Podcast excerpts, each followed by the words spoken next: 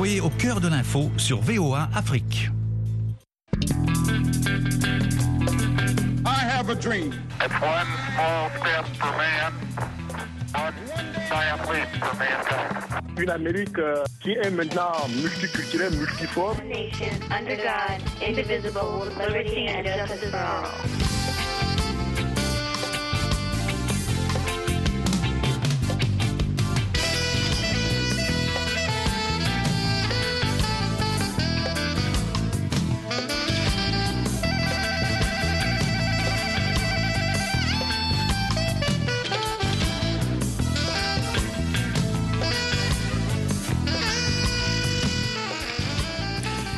Eric Madinakiza avec vous au micro, Lionel Lunamira Gahima sur la mise en onde. Bonsoir et bienvenue à tous dans l'Amérique et vous, consacré à Harry Belafonte, un artiste de renom qui a marqué la scène musicale internationale, mais également un activiste engagé pour les droits civiques et la justice sociale. Dans cette émission, nous explorons la vie fascinante de cet artiste hors du commun qui a suivi une trajectoire unique dans l'industrie de la musique en intégrant des influences africaines caribéennes et en popularisant la musique folk américaine. Nous discutons aussi de son engagement en faveur de la cause des droits civiques aux États-Unis et de son influence sur le mouvement de libération africaine, euh, africain. Comment son héritage artistique et politique continue d'inspirer de nombreuses personnes à travers le monde aujourd'hui? Profitez de cette plongée dans la vie et l'œuvre de Harry Belafonte. Ce soir, nous recevons euh, le professeur Mohamed Bodj. Euh, bonsoir Bonsoir, et bienvenue dans l'Amérique et vous? Merci. Nous avons également Marlene Sefocle, professeur à Howard University. Bonsoir Marlene. Marlene, vous m'entendez? Bonsoir. Oui, je vous entends bien. Bonsoir. Bonsoir et bienvenue. Nous aurons également Innocent Mourosi, directeur général de la Télé-Renaissance au Burundi, euh, qu'on essaie de joindre. Euh, Marlene, je vais commencer avec vous. Vous avez rencontré personnellement euh, Ha- Harry Belafonte. Euh, Pouvez-vous nous euh, partager une anecdote mémorable ou une expérience personnelle que vous avez eue avec lui? Alors, j'ai rencontré euh, euh, Monsieur Belafonte, Harry Belafonte, il y a de cela quelques années, il y a peut-être à peu près six ans, et ça s'est passé à euh, Women Democratic Club, au club des femmes démocrates de Washington, et il était l'invité principal. Et donc, il avait euh, déjà à peu près euh, 90 ans, et c'était quelqu'un de- d'extrêmement, c'est quelqu'un d'extrêmement aimable, affable. Et euh, ce qui m'avait toujours surpris, c'est que quand on euh, quand, on parlait de, lui à la maison, quand j'étais jeune, quand j'étais enfant, euh, on disait toujours de mon père qu'il était, euh, qu'il ressemblait exactement à Harry Belafonte. Et quand j'ai rencontré personnellement Harry Belafonte, je me suis rendu compte que c'était bien c'était vrai, qu'il ressemblait à mon père comme si mon père c'était son jumeau. Et donc quand je l'ai rencontré, je lui ai montré une photo de mon père euh, et euh, a- tout de suite il s'est dit ben, c'est son jumeau. voilà.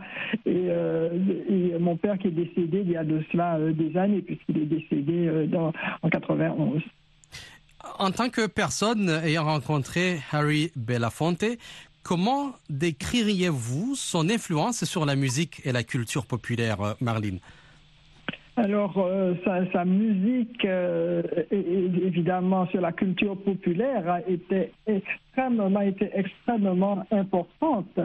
Euh, surtout, euh, il y a de cela peut-être 40, 50 ans, euh, même je dirais 60 ans, et c'était le chanteur par excellence, celui. Et puis il n'était pas seulement, c'était pas seulement un chanteur, mais c'était aussi quelqu'un de, de charismatique et qui représentait les Noirs et surtout l'homme noir avec énormément d'élégance, énormément de charisme, je dirais. Euh, Professeur Mbodge, Harry Belafonte a été un militant pour les droits civiques et la justice sociale tout au long de sa carrière. Pensez-vous que ses convictions politiques ont influencé sa musique et, comment? Euh, tout à fait, tout à fait. Euh, tout d'abord, il faut remarquer que voilà quelqu'un qui a eu une connexion, une amitié très longue avec Sidney Poitier, dont on connaît bien l'itinéraire artistico-politique. Ensuite, dès qu'il a éclos comme, euh, disons, jeune talent musical et aussi sur scène, il a refusé de jouer de chanter, d'apparaître dans le sud jusque dans les années 60-61 c'est quelqu'un qui a participé à la campagne électorale de John Fitzgerald Kennedy comme candidat, disons, euh, progressiste et porteur d'espoir pour l'Afrique. C'est quelqu'un qui a été un ami de Sékou Touré, qui a été un ami de Léopold Sédar Senghor. Donc on voit très bien que son côté artistique et son côté politique et son côté, euh, euh, disons, activiste sont, sont liés il n'a pas attendu d'achever une stature artistique incontestable pour entrer dans la politique, pour entrer dans l'activisme. Il a toujours combiné euh, les trois. Euh, il a toujours combiné les trois. Est-ce que vous, c'est quelqu'un que vous, a- que vous avez écouté euh, plus souvent? Quels sont les titres, par exemple, qui, qui vous intéressaient? Disons que j'ai grandi dans une maison où il y avait ce qu'on appelait à l'époque euh, la phono. Donc, et mon père avait effectivement euh, son fameux disque euh, euh, Talimi Banana. Je, je- je crois qu'il a un autre titre, euh, euh, Deyo. Donc, euh, tout le monde connaît ce titre et par la suite, effectivement, euh, il a euh, effectivement repris des classiques américains comme aussi des, des classiques folkloriques des Caraïbes et du Sud. Donc, c'est quelqu'un dont la carrière est, est fondamentalement liée à une, ce qu'on peut appeler une popularisation de la musique populaire afro-caribéenne, afro-américaine. Et donc, euh, pour lister les titres euh, qu'il a interprétés et qu'on a écoutés, ce serait fastidieux. Disons simplement que nous avons grandi en, ayant l'écoute.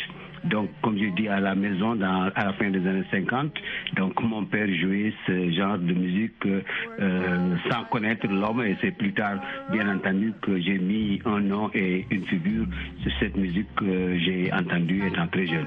C'est cette musique qui joue euh, maintenant. euh, euh, Lionel Gahiba a trouvé le morceau qu'on est en train d'écouter. J'ai le, badge de Jean-Marie Ngendahayo. Il, il est au Burundi. Il a écrit ceci. Belafonte était séduisant. Il avait un charme fou à l'écouter parler sans l'avoir jamais entendu chanter. On se demandait comment on pouvait prétendre qu'il était chanteur. Sa voix était éraillée et sourde.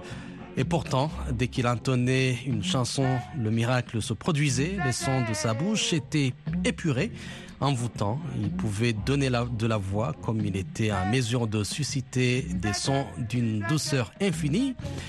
Il dit, euh, je cite, j'ai découvert Belafonte par mes sœurs qui, venant de c'est au nord du Burundi, une école des religieuses regroupant les jeunes filles de bonne famille rwandaises et burundaises à l'époque, nous chantaient des chansons du folklore burundais et rwandais. J'adorais surtout celle du Rwanda, dont les sentiments étaient plus personnalisés. L'une d'elles parlait d'un amour fou pour son homme et la jeune fille se languissait de son absence. Mes sœurs m'ont expliqué que ma chanson préférée était en fait un texte rwandais collé sur une mélodie jamaïcaine dont l'original est une chanson interprétée par un certain Harry Belafonte. C'était Jamaica Farewell. Ça, c'est une partie de l'hommage de Jean-Marie Ngenda Hayo. Euh, euh, Marlene Sefocle, euh, Belafonte a travaillé avec de nombreux artistes africains, notamment Myriam Makeba et Babatunde Olatunji. Dans quelle mesure ces collaborations ont-ils contribué à façonner sa musique et son message? Contribué à façonner euh, sa musique et son message, euh, puisqu'il s'agissait avant tout de mettre en valeur, euh, pour euh, Belafonte, il s'agissait avant tout de mettre en valeur à travers le calypso, parce qu'il s'agissait surtout de la musique calypso qui mettait en valeur, donc avec toutes ces racines, les racines africaines que le calypso comporte. Il s'agissait de mettre en valeur aussi la vie euh, des, euh, des personnes simples, des personnes, euh, des, des- des travailleurs, par exemple. Donc, euh, par exemple, dans le- ce qu'on appelle le banana boat song, euh, il s'agissait de, de mettre en valeur le travail des dockers, par exemple, les dockers qui euh, rassemblent les bananes et qui les portent sur leur dos et qui les amènent jusqu'au bateau. Euh, c'est ça le sens de la chanson Tali, euh, Tali li banana, c'est-à-dire que la personne est en train de compter toutes les, ba- les, les régimes, tous les régimes de bananes qu'il porte jusqu'au bateau. Euh, et quand il parle de, de, de DO, il s'agit de, de, de travail qui est fait très, très tôt le matin. Donc, euh, DO. Donc très très tôt le matin, dès le- à la pointée du jour, les, gens travaillaient déjà et travaillaient très dur. Donc euh, c'est tout, ce- tout cet aspect-là euh, qu'il montrait à travers sa musique, c'est-à-dire la peine, le travail, le labeur, jusqu'à l'épuisement parfois des, euh, des dockers, euh, des personnes, des travailleurs dans les champs euh, aux, Antilles, euh, dans, dans la Caraïbe. Voilà Belafonte qui fera connaître Myriam Makeba en l'attirant d'une comédie musicale sud-africaine en tournée aux États-Unis. Le duo, euh, ça c'est la version en duo de la chanson tanzanienne euh, Malaika. Euh, c'est cette musique qu'on écoute, un chef-d'œuvre musical que l'on peut retrouver dans l'album An Evening with Myriam Makeba and Harry Belafonte.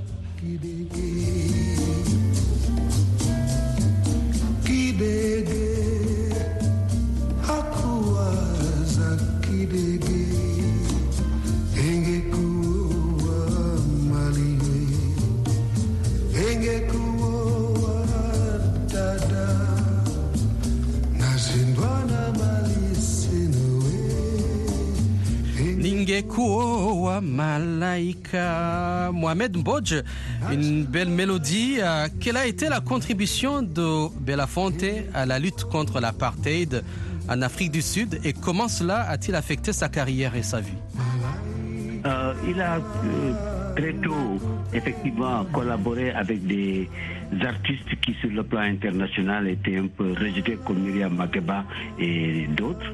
Ensuite, il a été une figure de proue dans la campagne de boycott des produits sud-africains, des, euh, des Sud-Africains aux Jeux olympiques. Il a été euh, euh, un avocat assez, euh, entendu sur cette, question. Et donc, effectivement, son, apport artistique, d'une part, a été de soutenir ces artistes sud-africains grâce à son carnet d'adresses, euh, à, son, à sa stature de, star internationale, mais d'autre part, effectivement, en étant la figure de proue du boycott et de la lutte anti-apartheid, euh, il euh, entrait de, plein pied dans la lutte pour l'indépendance et pour l'émancipation de l'homme noir euh, à la fin des années 50 et tout au long des années 60 et 70.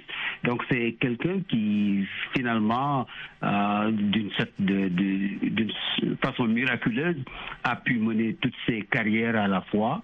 Et effectivement, on pouvait s'attendre à qu'il y ait des répercussions, euh, certainement qu'il y en a eu sur sa carrière artistique, mais c'est quelqu'un dont la présence est extraordinaire sur scène.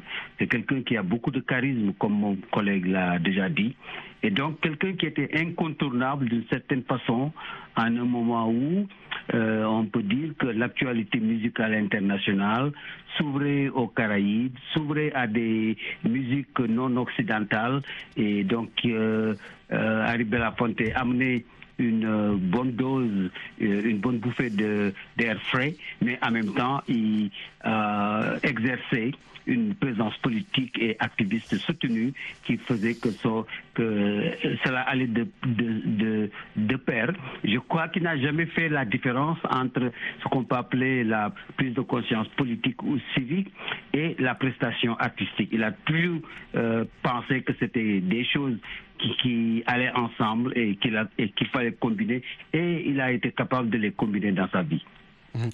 Quand le Rwanda fut déchiré, détruit par le génocide des Tutsis en 94, Belafonte fut une des premières personnalités mondiales à venir exprimer sa compassion et sa fraternité à la nation rwandaise. Il est aussi le promoteur principal de We Are the World, chanté en 1985 par 45 artistes américains, récoltant des fonds pour lutter contre la famine en Éthiopie. Euh, Marlene Sefocle, Harry Belafonte est souvent considéré comme l'un des artistes les plus importants du mouvement pour les droits civiques. Son travail a sans doute influencé d'autres artistes et activistes qui ont suivi, qui par exemple. Alors, euh, d'abord, il faut dire combien euh, Harry Belafonte a toujours soutenu le mouvement des droits civiques. Il l'a soutenu en, euh, par exemple, en euh, euh, payant les cautions, par exemple, pour que ces activistes soient euh, donc euh, re- re- relaxés des prisons. C'était, il, il- a mis sa fortune personnelle, si vous voulez, au service du bail-out comme on dit en anglais, euh, des prisonniers, des prisonniers de conscience aux États-Unis, euh, euh, dans, dans le mouvement des droits civiques, par exemple. Et ça, c'était c'est extrêmement important. Euh, il a dû aussi faire face, euh, par exemple pour la marche euh, dans Selma, il, il racontait souvent comment euh, il recevait les menaces du Ku Klux Klan qui voulaient euh, porter atteinte à la vie des personnes qui allaient marcher sur ce, sur ce pont à Selma. Donc, euh, c'était son activisme, c'était pas simplement un activisme de surface, c'était un activisme très profond où sa, personne elle-même était en danger très souvent et où il euh, mettait, si vous voulez, de sa propre poche pour euh, libérer certains prisonniers. Voilà, ça c'est the World que beaucoup d'artistes ont chanté, dont Michael Jackson. euh, There Comes a Time. Voilà, euh, je continue avec l'hommage de Jean-Marie Guindahayo qui parle de son attachement euh, sentimental pour Belafonte. Il dit, je le cite, mon attachement sentimental pour cet artiste d'origine jamaïcaine débarqué aux États-Unis comme danseur fut renforcé quand j'ai appris que mon oncle Joseph Bilori l'avait rencontré au cours de son stage à Harvard et qu'il l'avait même initié à la danse Inore de notre région. C'est une danse traditionnelle burundaise. Et je fus ému aux larmes quand mon cousin, Aimé Nidendereza, me, euh, me raconta l'anecdote suivante.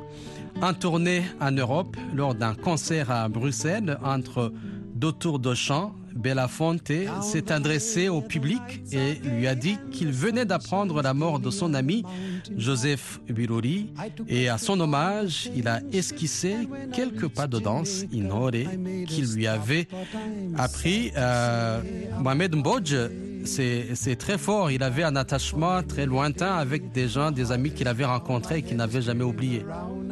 Ah oui, tout à fait. C'est quelqu'un qui a été fidèle à ses amitiés euh, dur- durant toute sa vie euh, et donc euh, qui n'a jamais trahi ses principes et qui a plutôt euh, sacrifié pour que c'était pour que ses amitiés donc euh, continuent. Euh, c'est quelqu'un qui, par exemple, a acheté une maison euh, au Sénégal dans les années 60. C'est un fait assez peu connu euh, où il séjournait. Et lorsque dans les années 60, euh, le mouvement de reconnaissance ou en tout cas le mouvement de retrouver les racines africaines et de célébrer des endroits comme Gorée, donc la porte de départ de beaucoup d'esclaves et c'est quelqu'un qui localement et en particulier en, donnant l'information et en aidant des groupes de touristes et de visiteurs américains donc à, prendre conscience qu'il y avait effectivement sur le continent africain des monuments encore de cette de ce génocide qu'a été l'esclavage et de sa maison à Dakar. Il a aussi euh, accueilli beaucoup de personnes. Il a il a aidé beaucoup de personnes et il y a beaucoup d'anecdotes de dépenses qu'il a effectuées en, euh, en particulier pour des artistes pour des visiteurs et, je pense que si on si on se mettait à faire cette liste et l'exemple que vous venez de donner effectivement de cet hommage sur une scène euh, euh, bruxelloise d'un ami africain que peut-être personne ne soupçonnait, ça c'est du Harry Belafonte. Jamaica Fairway qui accompagne notre euh, discussion. Euh, Marlene euh, Belafonte a également été un acteur prolifique. Comment pensez-vous que son travail dans le cinéma a contribué à façonner sa carrière et son héritage en tant qu'artiste? Alors, en tant qu'acteur, il a évidemment beaucoup ouvert la voie à d'autres artistes. Euh, C'était, euh, il était l'un des premiers, ce qu'on appelle leading man, euh, l'un des premiers ac- acteurs avec Sidney Poitier, évidemment, qui étaient les plus en vue.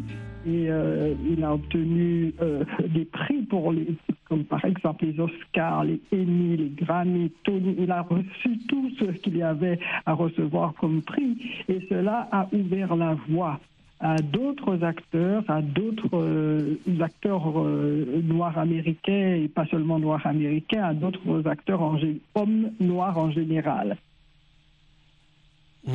Et Belafonte est le premier acteur africain-américain, dix ans avant Sidney Poitier, à jouer une histoire d'amour avec une actrice blanche dans Island in the Sun de Robert Rossen, une île au Oui, soleil.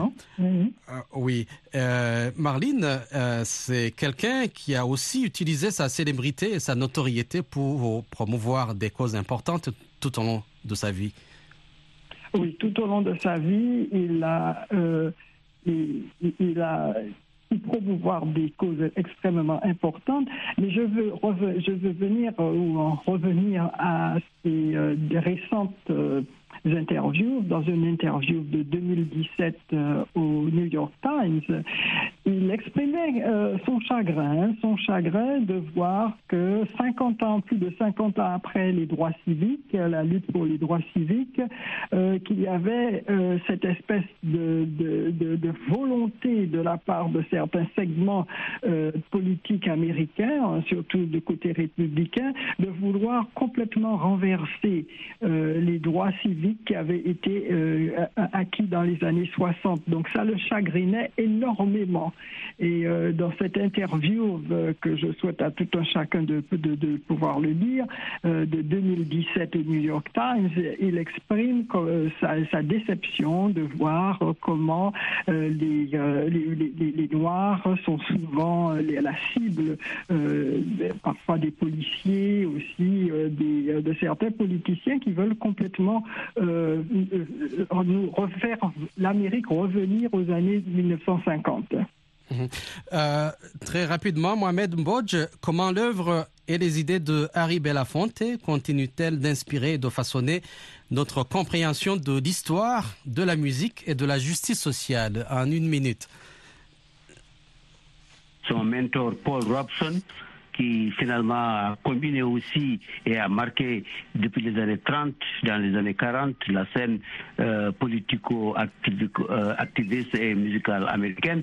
Euh, ce que nous allons retenir, c'est que euh, le succès artistique, devenir une star n'est pas contraire, ne peut pas être euh, un frein, une barrière à une participation euh, à l'activisme politique, euh, à la recherche de solutions avancées et progressistes à des problèmes auxquels sont confrontés les Africains d'une manière générale. Et de ce point de vue-là, je crois que c'est quelqu'un qui a su montrer que c'était possible, qu'il suffisait de s'organiser pour en être capable et que certainement il y a des sacrifices à faire, mais en fin de compte, il valait mieux faire quelque chose dont on était très fiers Merci. et très content d'achever plutôt que simplement d'avoir un succès pécunier. Merci Mohamed Mbodj. Merci. C'est Mathilda qu'on écoute en 1955. Son album Calypso devient le premier dans l'histoire à se vendre à plus d'un million d'exemplaires. Merci pour votre participation, Marlene Sefocle, Mohamed Mbodj. Euh, Eric Manilakiz a été avec vous au micro. Lionel Dunanila Gahima a assuré la mise en onde. Excellente soirée.